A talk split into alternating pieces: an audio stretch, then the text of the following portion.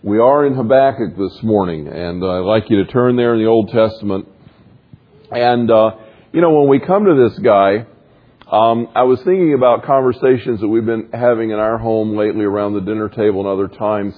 Uh, we've been talking a lot about the growing trend. Uh, it's not new because it was way back when I was in high school, but the growing trend of um, Darwinism and, and rationalism and humanism prevalent in our culture, eradicating Christianity. Uh, years and years ago, when I was exposed to Darwinism, there was still a, a modicum of faith in the country, and so it was God did it by evolution. You know, now it's we don't need God at all. It was just evolution. It was just rationalism.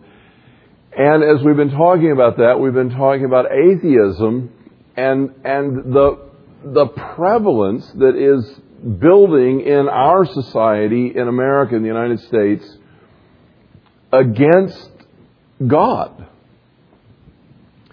And I was reading an article in a recent Christianity Today by a fellow who said that Camus led him to Christ, which is a very bizarre statement, but he was an atheist and it was some of the problems that Camus presented that ultimately caused him to reconsider the roots of his Christian life and his family and come back to faith. And as he was expressing the turnaround in his own life to return to faith, this is what he said about atheism, and, and I think he's actually right. He said, atheists are not so much denying the existence of God as they are saying that if there is a God, He isn't good. And they cannot accept the idea that there's a God controlling the universe when things are as bad as they appear to be. In other words, the atheist is not reacting as if God didn't exist, the, the hypothesis is more a good God would not let this world run the way it's running. The interesting thing about Habakkuk is he deals with that question. And if you've ever given any thought at all to what the world is like, at one time or another, that question has come to you. If God is good, why does He put up, why does He allow, permit evil in the world? If God is good, why doesn't He stop the bad? Why doesn't He deal with it?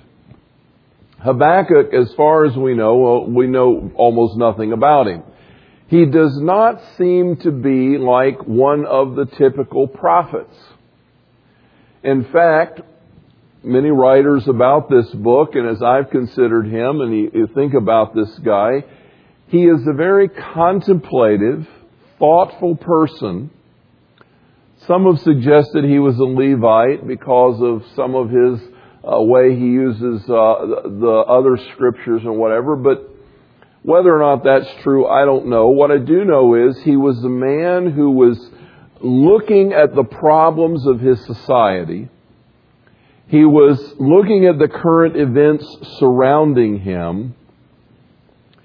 He was thinking about the upswing of evil within his own country and the saber rattling of the nations around him. And he began to ask the question, God, where are you in the midst of this? I don't understand why you're not doing something. But Habakkuk is honest enough to ask the question. Sometimes I think we have these kinds of thoughts and we don't know where to go with them, and we feel like uh, it would be perhaps inappropriate to go to God and say, Why are you doing what you're doing? But Habakkuk had enough faith in God to go with his questions and to hope for an answer. And as we open the book and uh, begin to dig into it, that's what we see exactly that he was doing. he lived in a time when Josiah, who had been the last good king of Judah, the southern kingdom, had probably died. And the last revival and spiritual awakening that occurred under Josiah's rule was in the, in the past. And so what was happening was evil was coming back to the foreground in, in Judah. So within his own nation, he looks around and he says, everywhere I turn, wicked, evil behavior seems to be prevalent. It's growing. We have, we have problems. And then he lived at a time when the Assyrian Empire was kind of uh, disintegrating. We looked at that last week. It wouldn't be very much longer before Nineveh was ultimately overrun. The Chaldeans were on the rise, who were a part of the Babylonian Empire that eventually became the dominant empire of the day and would be the ones that overran Judah. And he looked around and he saw that, that the nations around him were teetering. Assyria was falling, Egypt was, was failing, and the Babylonians and the Chaldeans were coming to, to power, and they were virtually as wicked as the Assyrians were.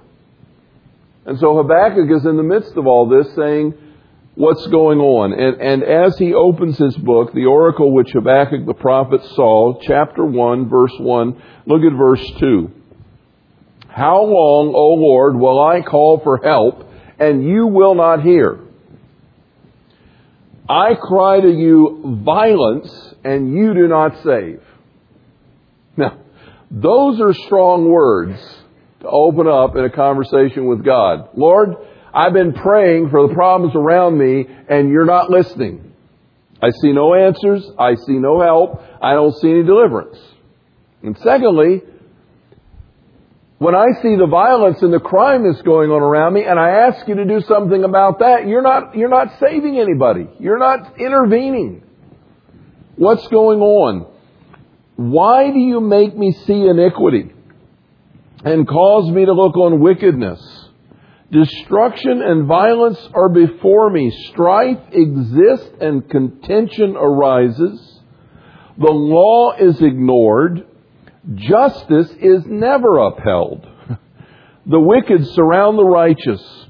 Therefore, justice comes out perverted. Sounds like he's been reading the Chicago Tribune or something, doesn't it? You know? I mean, he's describing life as we know it.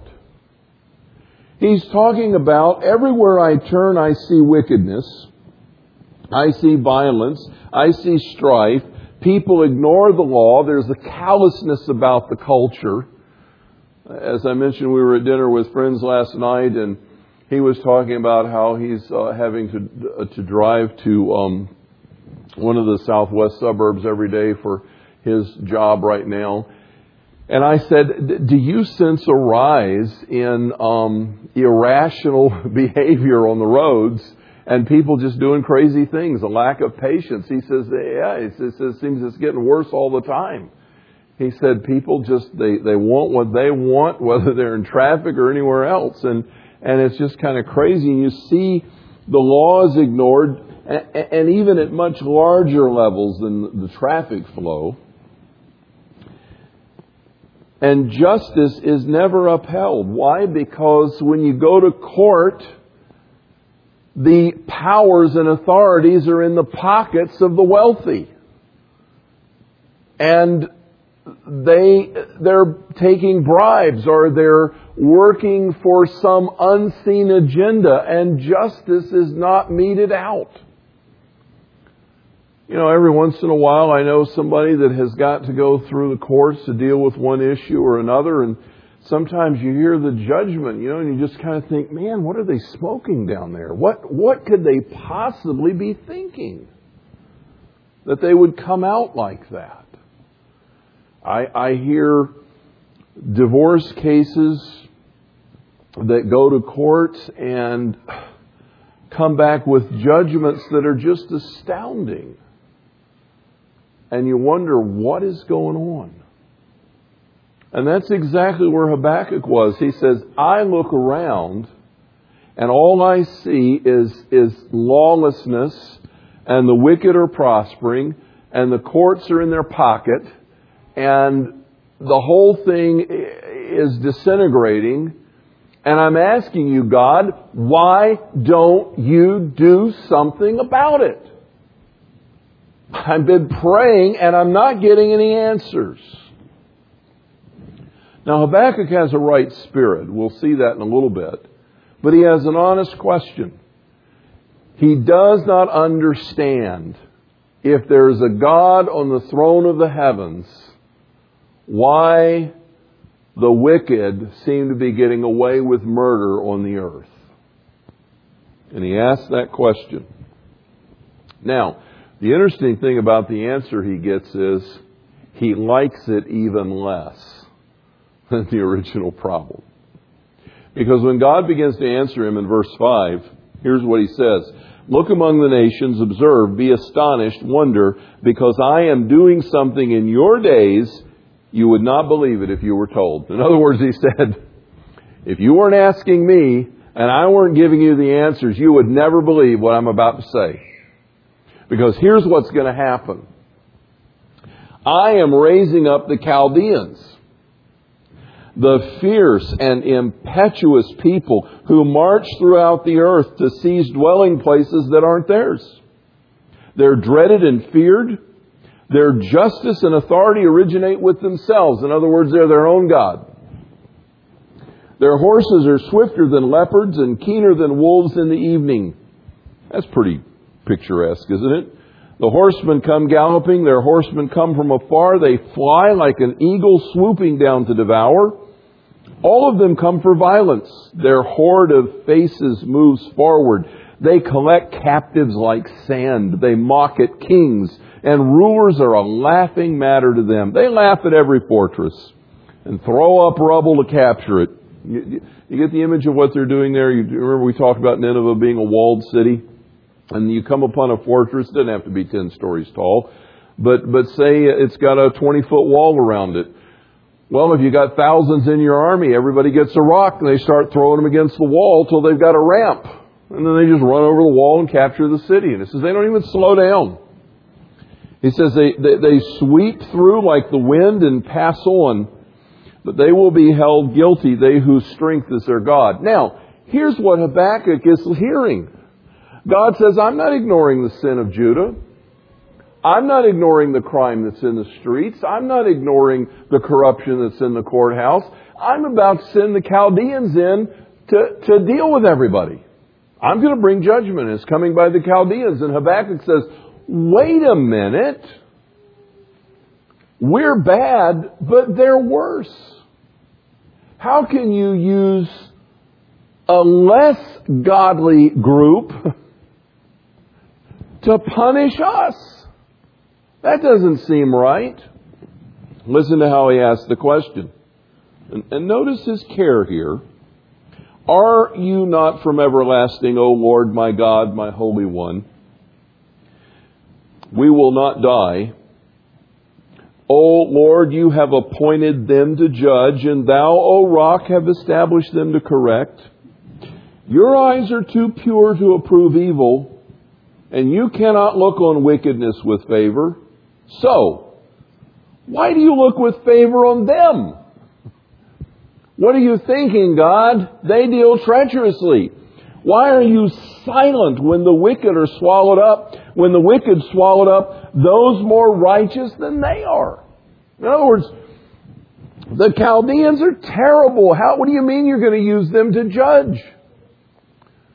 They're an ungodly people. They're idolaters. They're, they're cruel. They're evil. What are you thinking?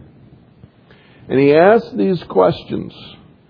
And in chapter 2, here's what he says I will stand on my guard post and station myself on the rampart, and I will keep watch to see what he will speak to me and how I may reply when I am reproved. Now, I want to point out Habakkuk's heart here.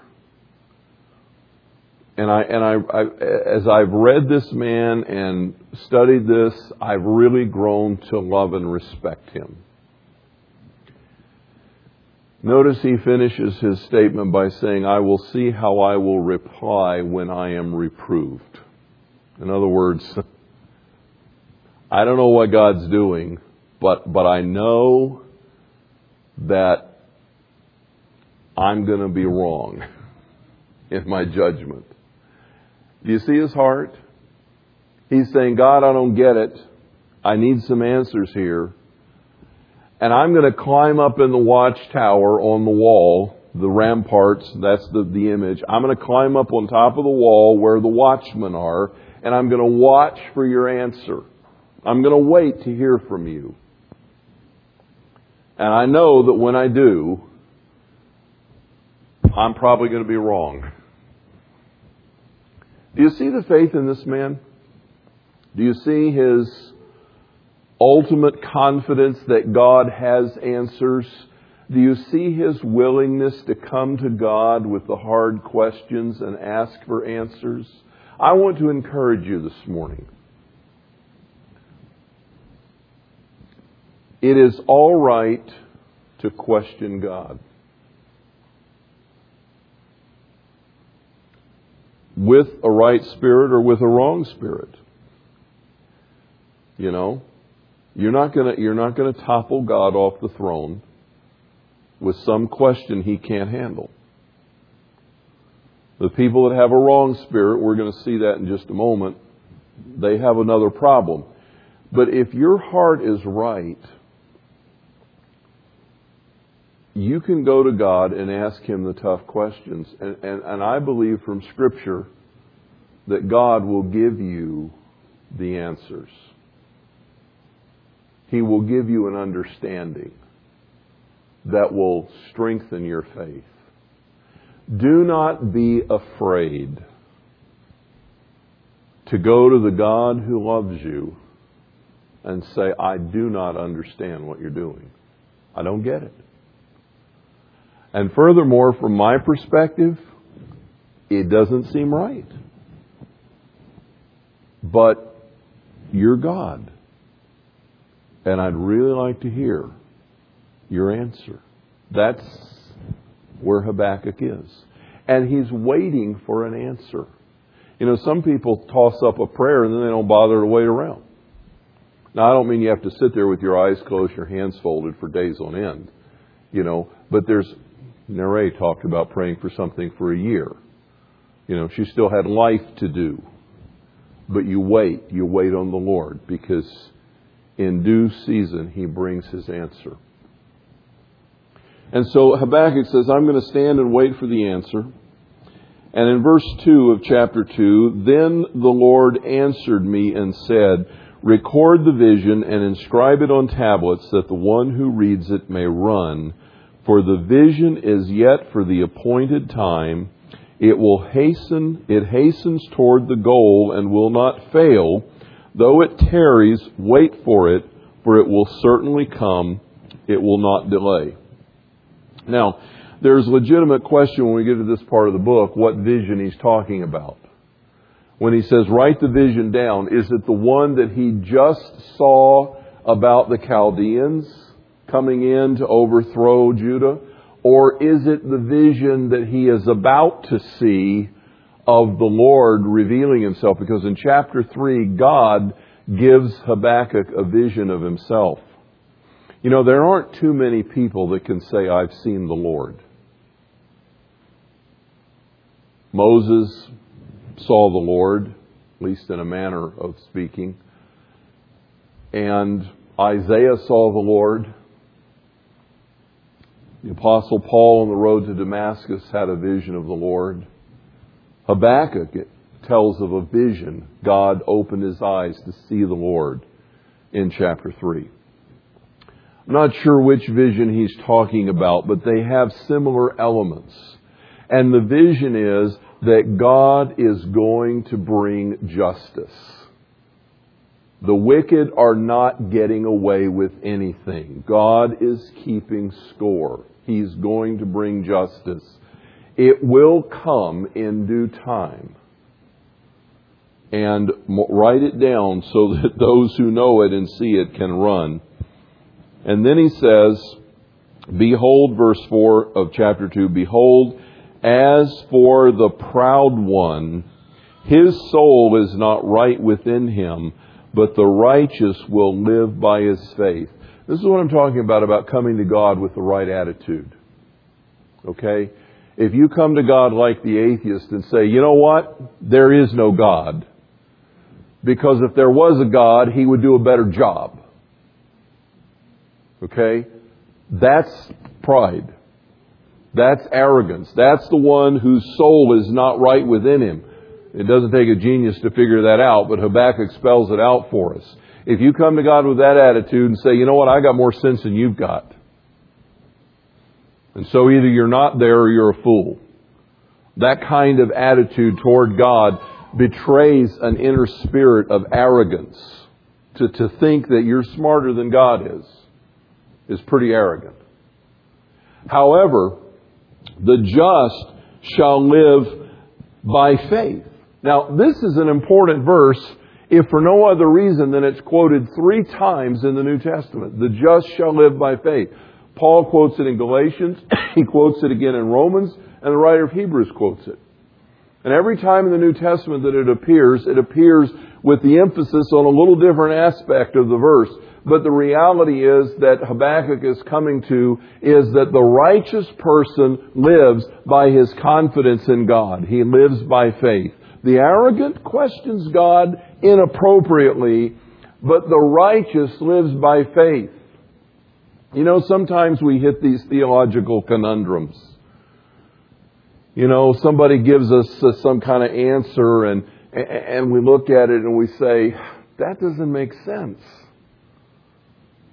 You know, and some people get their faith shaken by this or that or the other. Friends, there are some things that the Bible says about God that are absolutely true. One of those things is God is good. The Bible says God is good.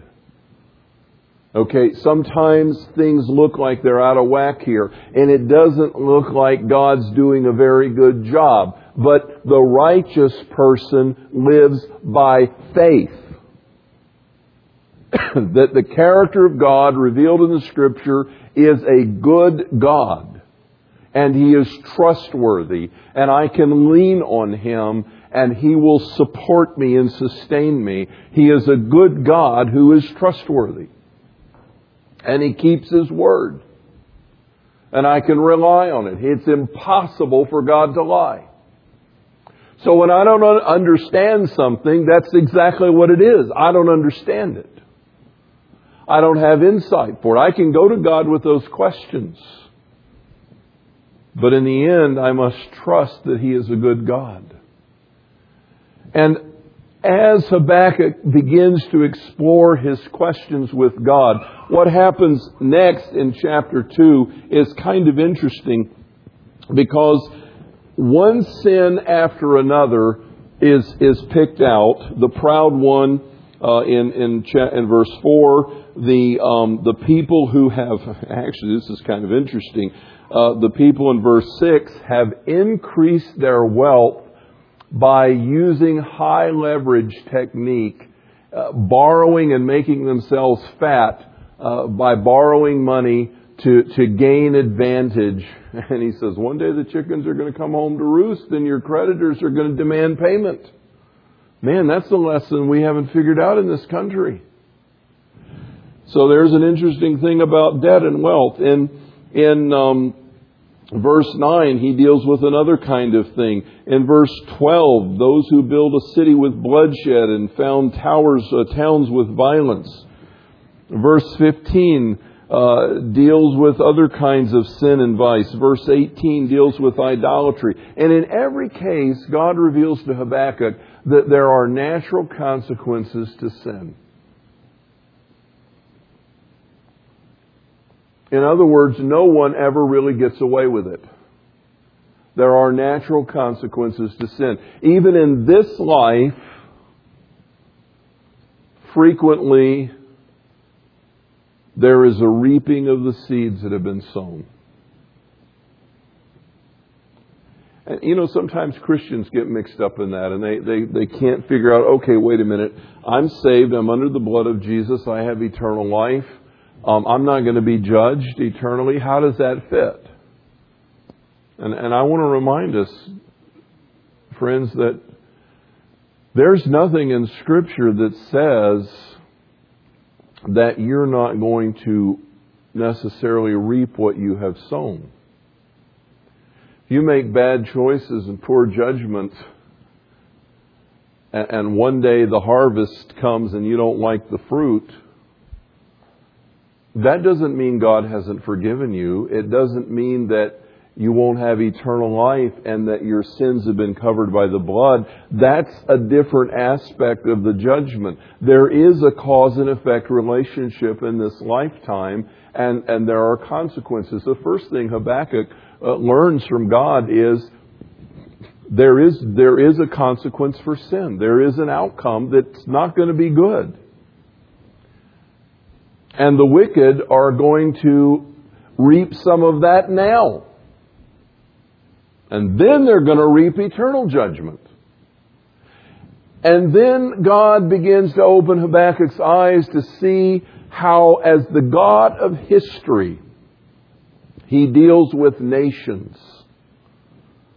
And he basically says, though the wheels of my judgment turn slowly, they turn inevitably.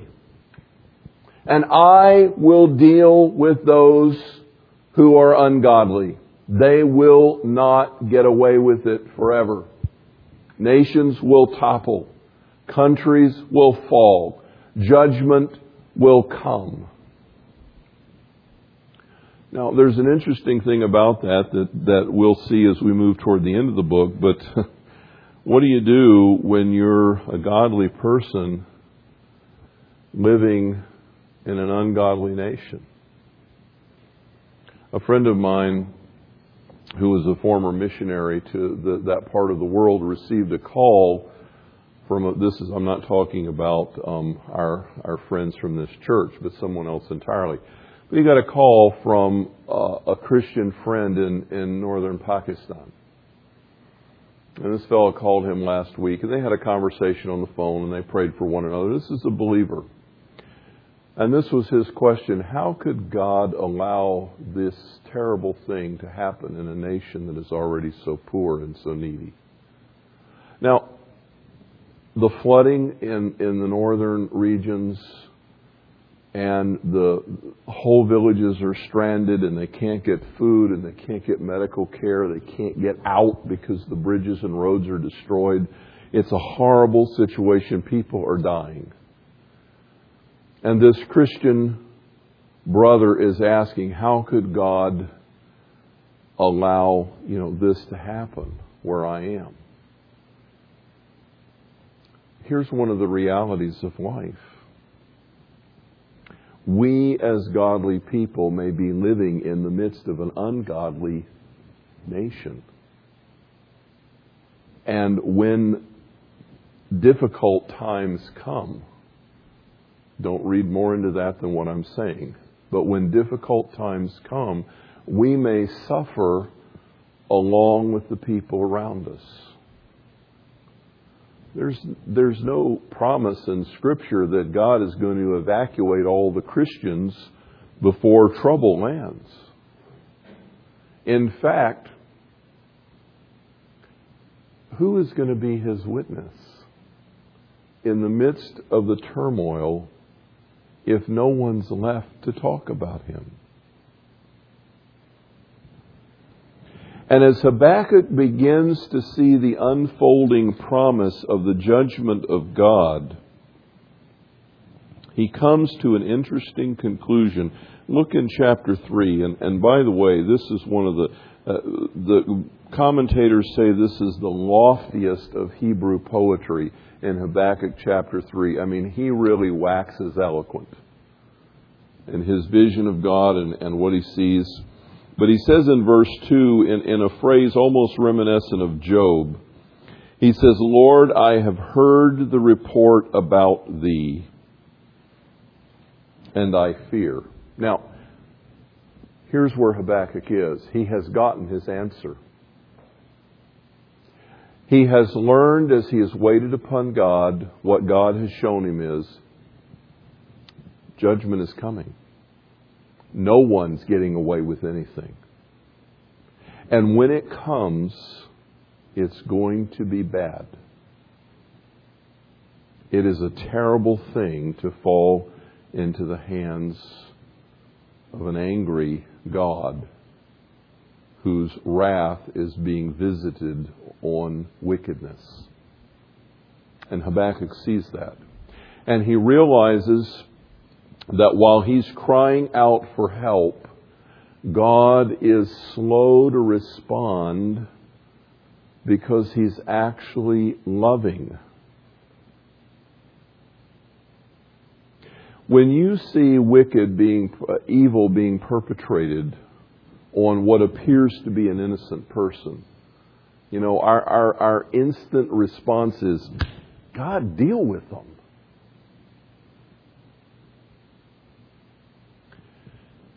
And I want us to recognize this morning, I'm, I'm into my application here, but they kind of weave together. Life is short.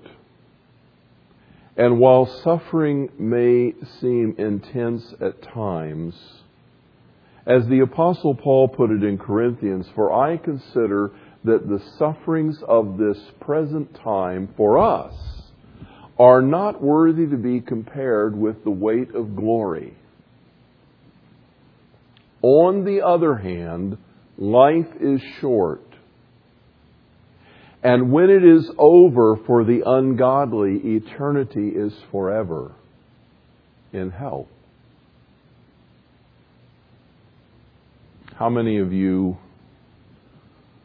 felt a sense of exhilaration and accomplishment that day when we saw on our TV screens the elevated statue of Saddam Hussein topple from the pillar in the streets of Baghdad as it was pulled over by the block and tackle of the American military. And, and, and it was symbolic that the regime had been toppled and that Saddam had been dealt with and, and all of that kind of thing. How, how many of us looked at that and said, yeah?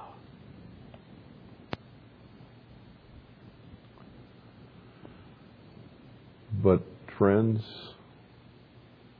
even though a wicked regime came to an end, wicked people that day passed into eternity from which there is no return, where they will suffer the wrath of God in the fires of judgment that literally consume their lives in the picture of rich man and Lazarus, as Jesus told the story, the man said, Will you let him at least put a drop of cool water on my tongue, for I am parched and burning in the flames? And the answer was no. Forever and forever, without end, without hope, without recovery, the lost will be judged and punished.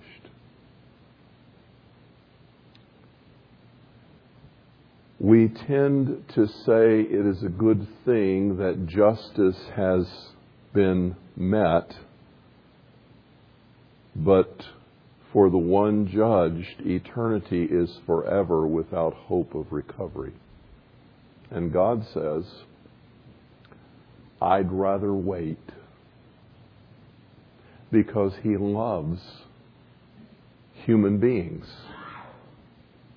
He loves us. Isn't that an amazing thing? He loves us. And as Habakkuk sees the awfulness of the judgment that is inevitable, he prays this prayer, O Lord, revive your work in the midst of the years in the midst of the years, make it known. In wrath, remember mercy. Has Habakkuk had a turnabout or what? He starts out saying, God, what's taking you so long to come and get them? I'm deal with these people. And now, as God has opened his eyes to the judgment that is coming, he says, Oh God, bring a revival and have mercy. Hold it off a little longer. Give them a little bit more time to come to you. Be gracious to us. His whole spirit has changed because as God himself says, and we saw in the last prophet, God takes no delight in the punishment of the wicked. He doesn't enjoy that. He wants all men to be saved and come to the knowledge of the truth. That's not going to happen. The Bible says wide is the path and broad is the gate that leads to destruction and many people are on that path. Narrow is the way and straight is the gate that leads to life eternal, and there are only a few that find that. But God is willing to wait for everyone to come in. And here's what we need to recognize. Think about the worst person you've ever known or, or, read about. You probably have never known anyone as bad as some of the, the historical notorious greats. Think of the worst people you've studied in the course of human history. Think of Hitler. Think of others that have been so evil and so wicked in, in their behavior. Have you spent much time contemplating the truth that but for the grace of God, you could be like them? Because here's the amazing thing even though outward ungodliness is relative, the heart of man is the same the world over. We have the same black heart. And the seeds of sin lie in the heart of every one of us to accomplish any kind of wickedness. So when you think about the worst person you've ever known, recognize that the seeds of that behavior lie in your own heart. That's the first thing we need to remember. The second thing is, think of the most godly person, the most beautiful Christian you've ever met. Think of the person that reflects the character of Christ so wonderfully and so marvelously. And when you get that person in your mind, do you know that they're a trophy of grace? That what you see before your eyes is what God does when He comes into a life that was hell bound before that moment. That God is able to transform, that He is able to bring beauty out of our ashes that He can transform the character and rebuild the, the life of Christ within us in such a way that we become beautiful people. And we just look in, in amazement at the trophies of grace.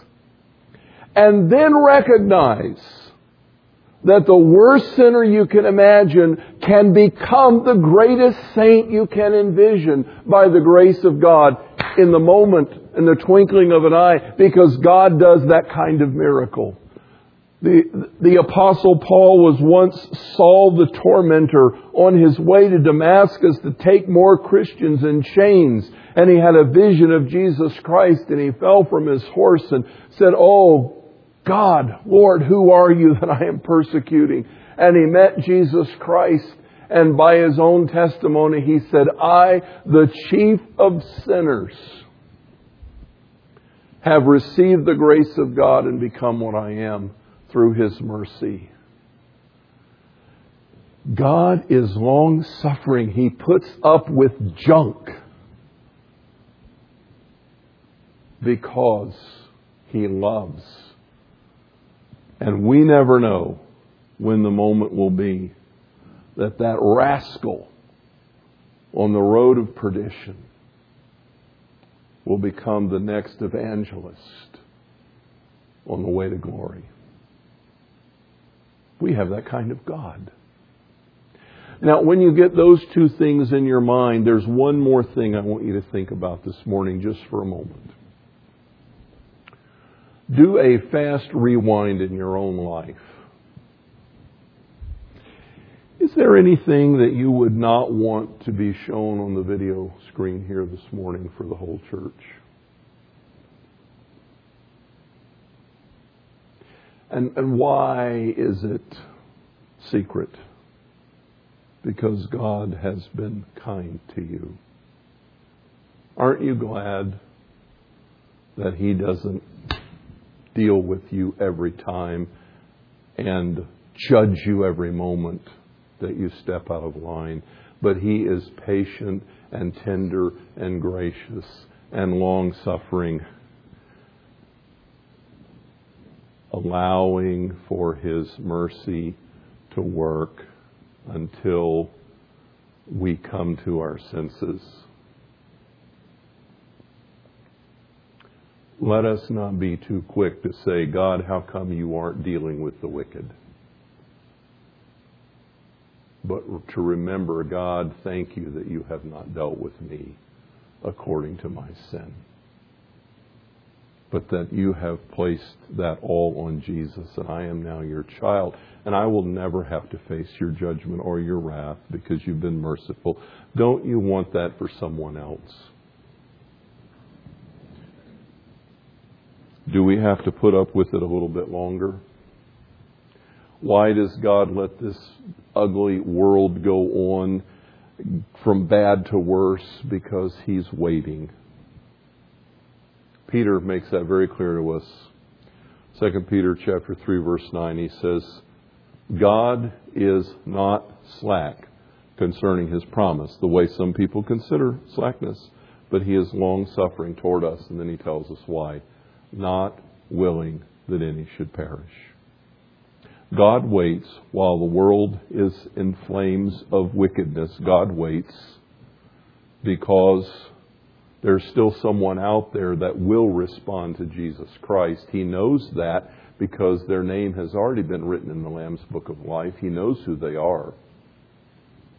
And He's waiting. He's waiting until that person comes. And one day, the last person in the last place on the planet will say yes to Jesus Christ, and he will not wait one second longer to come back. But he is waiting today. He is waiting today because he loves. We have a great God. We have a great God. And Habakkuk saw it all, and this is what he says in the end, verse 16 of chapter 3. I heard, and my inward parts trembled. At the sound, my lips quivered. Decay enters my bones, and in my place I tremble, because I must wait quietly for the day of distress, for the people to arise who will invade us. Here's what Habakkuk is saying God has shown me what's coming, and I see it now. And it's not going to be good. And when they come, life is going to get tough. But it's inevitable. God's judgment is faithful. And you know what? here's, here's what he's saying here. I must wait quietly for the day of distress. He said, I'm going to be here when it happens. And it's not going to be fun. Friends, you and I are going to be places that are not going to be fun. But he says, though the fig tree should not blossom and there be no fruit on the vines, though the yield of the olive should fail and the fields produce no food, though the flock should be cut off from the fold and there be no cattle in the stalls, tough times. This is economic bad times. Yet I will exult in the Lord. I will rejoice in the God of my salvation. See, he's got his perspective now. He's got the big picture. And he says, The Lord God is my strength. He has made my feet like hinds' feet and makes me walk on my high places. Have you ever looked at those um, bighorn sheep out in the Rockies? You know, they kind of almost dance up the side of the cliff, and you you look at it and say, I don't even see anything to hang on to, and they're walking up it like there's just nothing holding them back. They, they, they run around the cliffs and the crags and the mountains like there's nothing. They, they couldn't possibly fall. They look like they're weightless. That's what he's talking about. You make my feet like hinds feet in high places. You, you strengthen me. You take me through the trouble. I'm going to be okay with you, Lord. And now I'm worried about those who don't know you because I, I, I, want them to experience your mercy. I'm praying for revival. Do we have the bigger picture? Are we so focused on ourselves that all we want is God to make us comfortable? Friends, we have all eternity to be comfortable. Are we more concerned about unbelievers who have all eternity to suffer? Do we want to see them redeemed? Are we willing to be the witnesses? Are we willing to be faithful? Do we recognize when Jesus said, I will never leave you nor forsake you, he wasn't kidding. We may go through deep water, but he will be with us. We may go through the fire, but he will be with us. He will see us out on the end. And when it's all done, we have glory in front of us. I think that's what Greg Lowry's preaching on tonight. We have glory in front of us. Is it worth it to be God's person in God's place in the meanwhile? Because He loves the wicked people around you. He loves them. And but for the grace of God, you might be among them and not where you are. Thank you, God, for waiting to bring judgment. Father, I pray that you would open our hearts to receive your message, to see the bigger picture, to understand why you tarry, to know that it's out of love and goodness and mercy that you delay judgment. Perhaps others will flee to Christ and be redeemed. But thank you also, Lord, that you do not ignore sin and that the wicked will be punished. You haven't lost the books. You are still keeping score. And in the end, you will be fair and just. Thank you that we are safe in Christ. In his name I pray. Amen.